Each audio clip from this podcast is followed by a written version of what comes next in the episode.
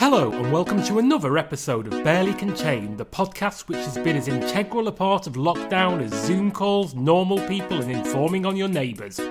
My name is Matt Withers, and I'm once again joined at a safe social distance of 57,936 metres by Chris Beckett to take stock of some of the most momentous dispatches from the show business frontline, including Chris Tarrant's cunning fishing confession, Katie Price's treadmill war, Prince Harry's hair up pressure, and Carol Kirkwood's major on air blunder. Let's go.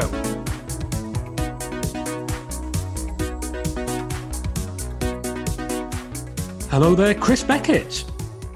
Hello, Matt Withers. How are you doing? Yeah, yeah, I'm not bad. How are you? Yeah, I'm okay. Any lockdown news? No, not really. There's a pigeon outside my window, but I'm Yeah. keeping an eye on him. It's all right. So if there's any updates during the recording of this podcast, do uh, let the listeners know. Um, let's get going with some uh, online celebrity journalism. hey, why not? And I want to start on the Express Online. Uh, this is a story by Josh Saunders, and it's headlined Chris Tarrant's fishing confession revealed, quotes, I'm good at being on my own. Right. Chris Tarrant, the former host of ITV's Who Wants to Be a Millionaire, revealed the clever ways he would sneak fishing into his busy work schedule in an unearthed account. An unearthed account. Yep. Um, you'll find out quite where he's dug this up from uh, in a second, but it begins. Chris Tarrant fronted the popular quiz show Who Wants to Be a Millionaire for 16 years until it was pulled from ITV in 2014. During that time, he won over audiences with tricky multiple choice questions and cheeky catchphrases, including, But we don't want to give you that. He won us over. The broadcaster. We, we had our doubts about him, but then he came out with the catchphrase. I mean, as soon as he said, But "We don't want to give you that," I mean, it, it- the, the country took him to uh, to their collective heart. The broadcaster brought back the hit TV show four years later with former BBC host Jeremy Clarkson at the helm. Chris's decision to step down came amid difficulties trying to balance his work and personal life. During this struggle, he revealed one of the ways he had been able to make time to pursue his greatest love fishing. okay. Chris spoke about how he incorporated downtime into his busy schedule during a 2015 interview with the Huffington Post. Wow, they've really had to go trawl back through the archives here. So the what he's done is unearthed um, a five-year-old online interview. So uh, you know we like to dig deep on this podcast. So to see how difficult it was to unearth, I googled Chris Tarrant fishing, uh, and to be fair, the HuffPost article didn't come up on the first page of results, but I did find um, from the Angling Times, Chris Tarrant backs National Fishing Month 2010. right. And this from What's on TV from August 2007, headlined Chris Tarrant needed Viagra and smelt of fish. I should say, needed Viagra and smelt of fish was in, in quote marks. Um, it's an interview with his then estranged and now uh, very much ex wife, Ingrid. I would say there's no way back from that sort of headline. She said the biggest reason our sex life slowed down in the last few years was because of Chris's erectile dysfunction. Let's do it. it sounds so vulgar, but he had problems getting it up. He has been taking Viagra for around four years to deal with it. So that's not great, but that's, you know, it's a problem that uh, people wrestle with. But it, the, the unsmelt I mean, of wrestling fish. with it's never a good idea in my experience. no, That's Oh. just going to make the problem worse. vulgar, vulgar. Uh, it's the smelt of fish thing, really, that, that makes it. Um, she talks about Yeah. how how he'd get into bed uh, with her. Uh, she said he would literally jump in next to me, reeking of carp, bream, and pike. I would, I would beg him. The worst. I, I mean, I, I, wonder whether she could distinguish what, what, what he'd been uh, out uh, fishing for that day. Um, Bit carp day. the, the, the final uh, line of this, at least I'm going to quote, is um, I would beg him to at least wash the dried fish blood from his hands. wow. Yeah, so that's uh, that's back from uh, what's on TV from August 2007. I have to say, I didn't realise that was the kind of thing what's on TV. Uh, what's on TV did. I mean, they're not going to turn down gold. Absolutely not. Wow. Um, anyway, back to this week's uh, story uh, from the Express. Um, we were going to learn the, uh, the the cunning way that he managed to combine work and fishing. Mhm.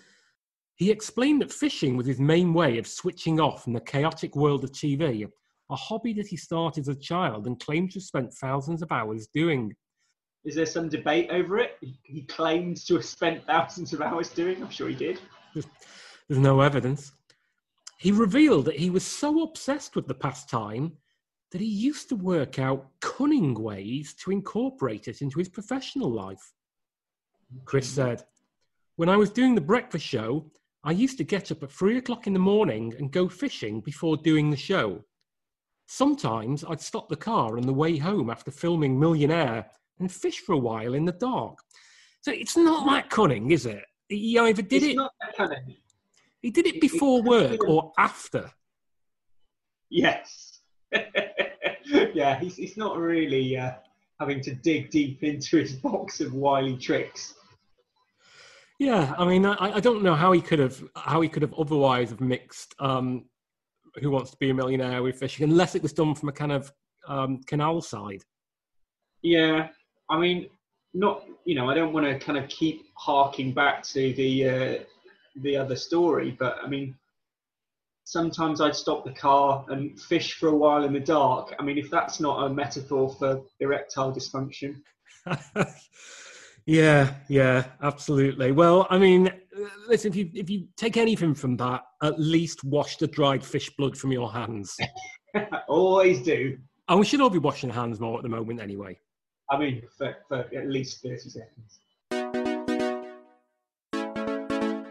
So, Chris, I believe that you've been taking a look at the Daily Star online and the latest in the artist formerly known as Jordan. And this is the work of senior showbiz correspondent at the Daily Star, Jack Hardwick. Headline Katie Price and Kris Boyson at war as he, in quotes, withholds gym equipment she wants for her mum. Exclusive. Katie Price and Kris Boyson are locking horns once more, this time over gym equipment Katie believes is hers, but the buff lad won't return. So it's uh, an exclusive. Um, so somebody at What's on TV is getting their arse kicked as we speak. Yeah. Um, I don't, I don't know this Kris Boyson character, but uh, he, he's a buff lad. He is a buff lad. Yeah, there are pictures to, to prove it.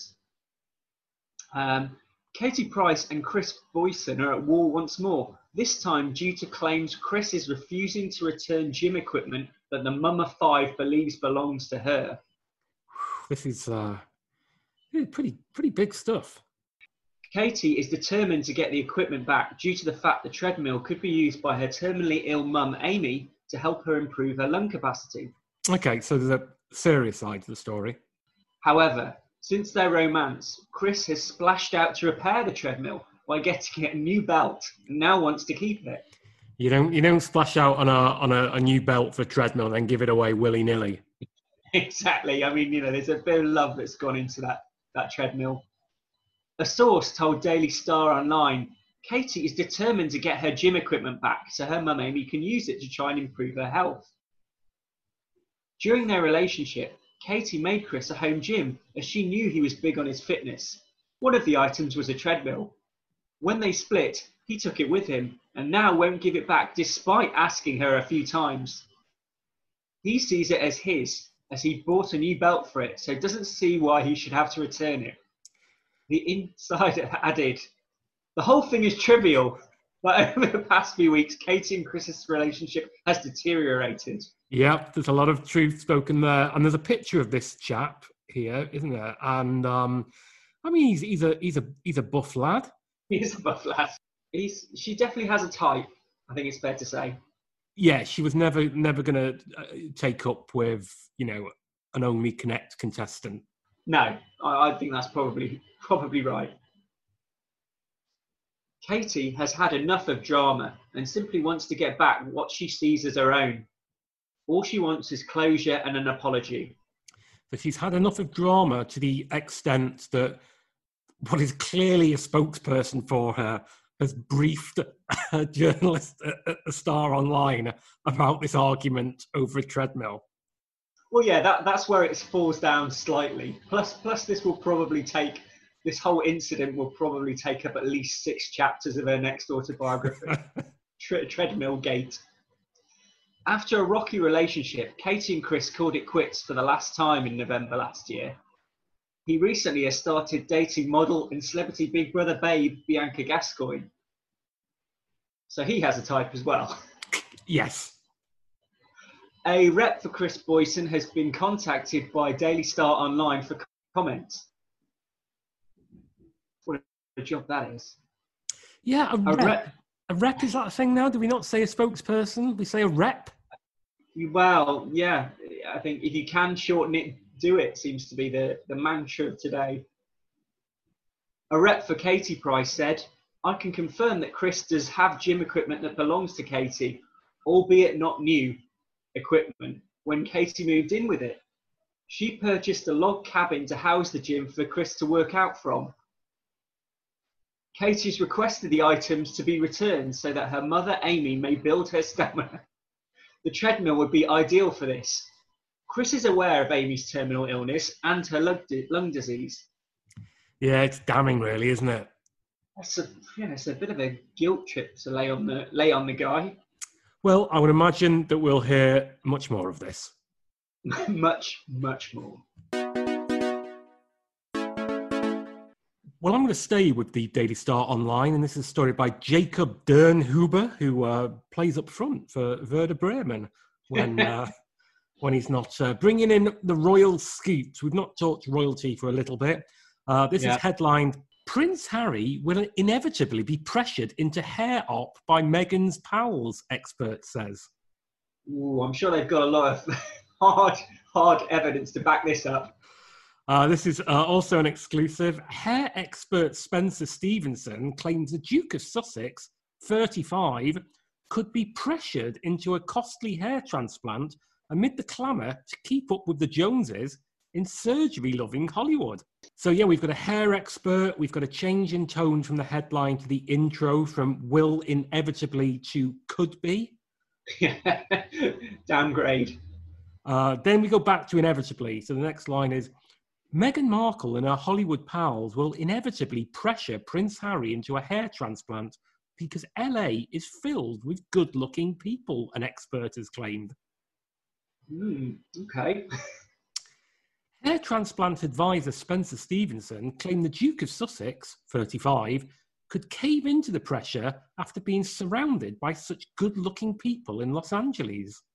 He told Daily Star Online, I'm privy to several celebrity patients he, in fact, knows who have had hair transplant procedures performed in LA. So, uh, not a lot of client confidentiality there. yep. Their results are so good, it's impossible to tell they've had work because they went to an experienced, proficient surgeon who specializes in hair transplants. Okay. I think it's fair to say Harry's new lifestyle and circle of friends will inevitably apply a great deal of pressure regarding how he looks, especially in order to keep up with the Joneses and feel part of the party. He's hitting an age Yeah, now. Yeah, because being in uh, being in the royal family, that wasn't at all stressful. no, no, it, it, it- yeah, it He does. often seen in jeans and a t-shirt. Yeah, that was a Trooping the Colour. He was he was there in his in, in his Rage Against the Machine t-shirt. Hair transplants could really help thicken Harry's hair up and take years off him. It would frame his face, give him confidence, and improve his self-esteem no end, as he is young and hair loss has huge emotional and physiological effects. I think what would give him confidence is uh, is, is massively expensive schooling uh, and stint as a senior army officer. Well, that's true. Um, and you know, what might help is his self-esteem is is people not talking about his uh, you know thinning thatch. Harry would have heightened self esteem and decreased insecurities, and without question be more willing to go out, mingle socially, and lead his life with increased willingness. Because he's been such a hermit. That's the thing they always said about Harry.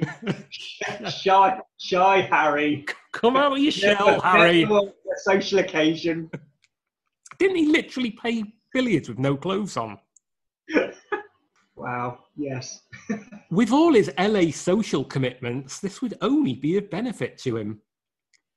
Uh, it goes on Prince Harry's finning thatch has been a source of much rumour and speculation in recent years. We've hardly talked about anything else. Eagle eyed royal watchers noted the speed of his hair loss seemed to stem up a gear after his marriage to Meghan Markle in May 2018. Well, I mean, is that just another another way of putting the boot into Megan?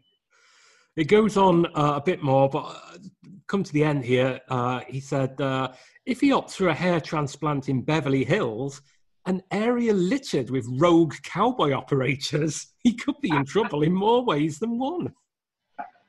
I just like this image of maybe like just a, a pop up a pop up shop for hair hair transplant surgery. Or it, it, just pulls up at some traffic lights and somebody runs out with, with, with, a, with a, a, wig and a pair of scissors and offers to do it there and then. Yeah, mate, I'm going to attend to your follicles. And this guy finishes off, he just needs to seek proper ethical guidance and reach out to me at spexhair.com if he wishes, as I will be only too happy to help educate and guide him. Yeah, mate, wow. That, that's not going to happen. What a selfless, selfless offer. Rounding things off um, today, we've got a story by Josh Saunders from the Daily Express. He's obviously been uh, also down in down in the library consulting the microfiche Carol Kirkwood, major on-air blunder with urinating dog on BBC Breakfast exposed. I, I, should say, in, in the epic research I've been doing for this episode, I found Josh Saunders' Twitter account, and his job title is actually Special Projects Team Reporter. Oh, okay. That's good. What I mean, what sort of special projects is he going to be doing? Well, we're going to find out, aren't we? Carol Kirkwood claims to have been upstaged during a live weather forecast for BBC Breakfast when a dog urinated on the beach meters away from where the TV star was standing, unearthed accounts reveal. Yep. It's really uh, up there with the Hitler diaries, this one. Yeah, I mean it's it's more it's more accurate. Um, well, yeah, but um, it's a little um, it's a little more confusing as to where it originated. Carol Kirkwood was lost for words after a surprise interruption during one of her on location broadcasts for BBC Breakfast. The weather presenter was at West Wittering Beach in Chichester when a dog couldn't help but resist the call of nature. The shocking moment stunned TV hosts who could barely keep a straight face during the forecast that warned Britons about the upcoming heat wave. Carol Kirkwood explained that thunderstorms were likely to break up scorching 33 degree heat in the UK when the presenter received a small shock of her own.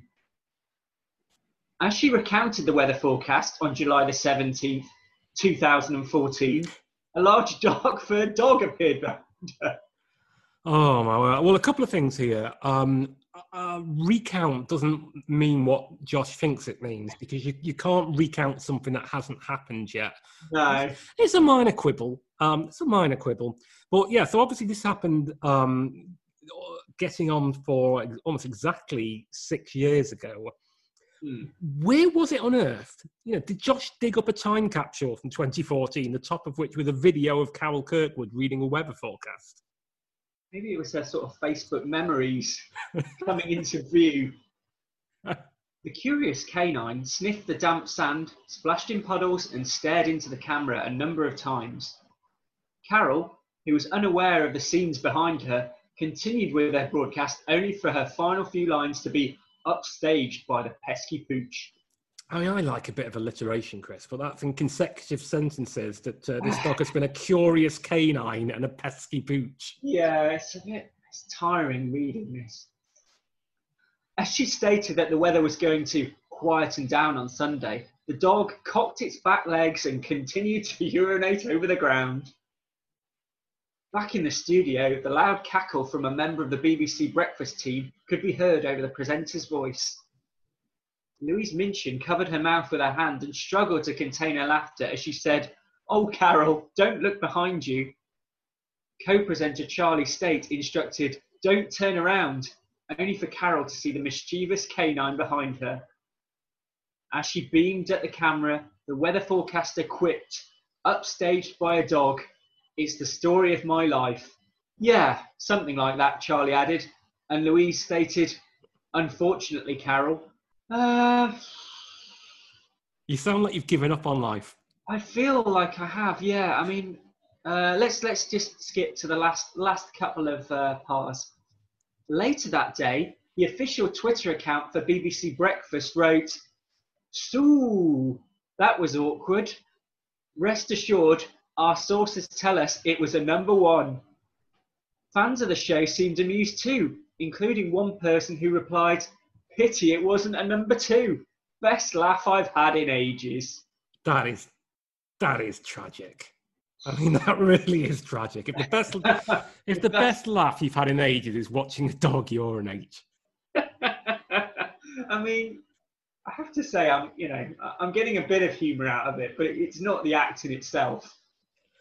yeah, I just, I, I, I genuinely want to know why they've suddenly written about this again. Like, I really want to know.